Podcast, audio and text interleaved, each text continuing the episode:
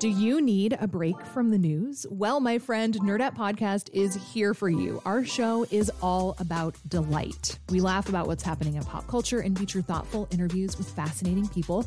We even have a monthly book club that you can participate in. I could just go on and on about it. I loved this book. It was an experience, I'll tell you that. I discovered authors I had never heard of, and I'm really happy that I did.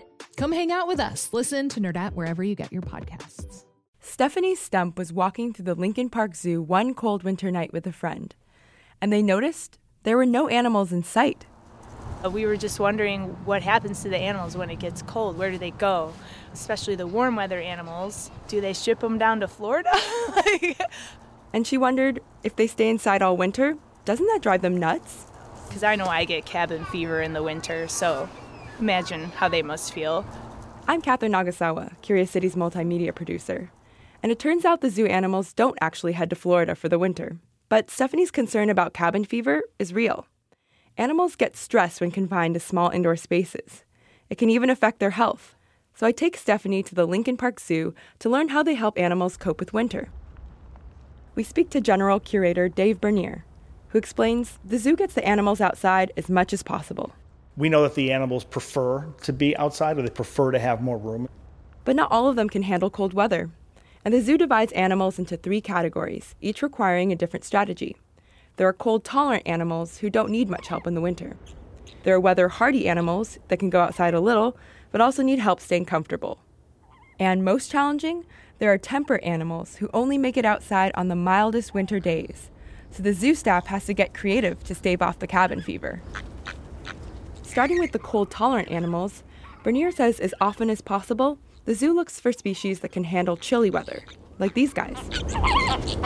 The Chilean flamingos, who come from the Andes. And so they experience a lot more colder weather than other flamingos that you think of that might come from a more tropical area.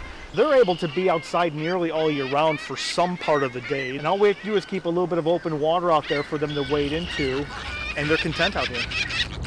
Another cold tolerant species? The Bactrian camel from the cold, windy steppes of Central Asia. There's no shelter out there for those guys. So they're definitely built for the cold weather. Specifically, in the winter, they grow a thick, shaggy coat, which is especially hairy on their necks and humps. Now, weather hardy animals like rhinos and lions aren't as good in the cold as the camels or flamingos, but they can go out for an hour or two. Our lions go outside. They like to play in the snow, but they also know they can go inside to their heated indoor sheltered areas. That's right, lions like playing in the snow as long as they can come inside afterwards. Turns out, just like house cats, when they're cooped up inside, it helps to give lions toys. They sometimes get a pinata shaped like a prey animal, like a gazelle, which they love to tear apart. Now, Bernier doesn't call the gazelle pinata a toy. He has a more fancy zoo curator term enrichment. So, enrichment is just a tool that we use to try to get the animals to engage in natural behaviors. And that takes us to temperate animals, who have a hard time in cold or snow. The giraffes, for example, sometimes get cooped up inside, so the zoo ramps up the enrichment.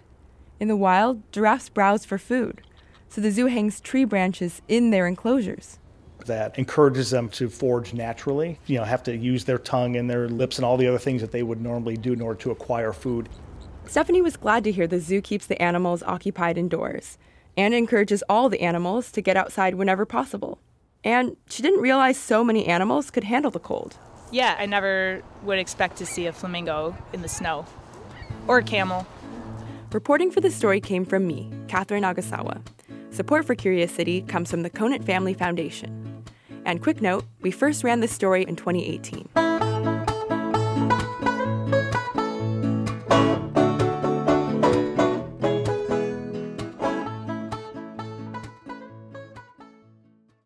Sometimes you just need a quick overview of the news. Meantime, it was chaos today at the Chicago City Council. A Chicago cop with a controversial past is running for judge. Other times, you're looking for a deeper understanding of what's going on in the city. Wow, that's so. No one has asked me that question. The Rundown podcast has all of that, and it's Chicago based, so you know what's up in your neighborhood and across town.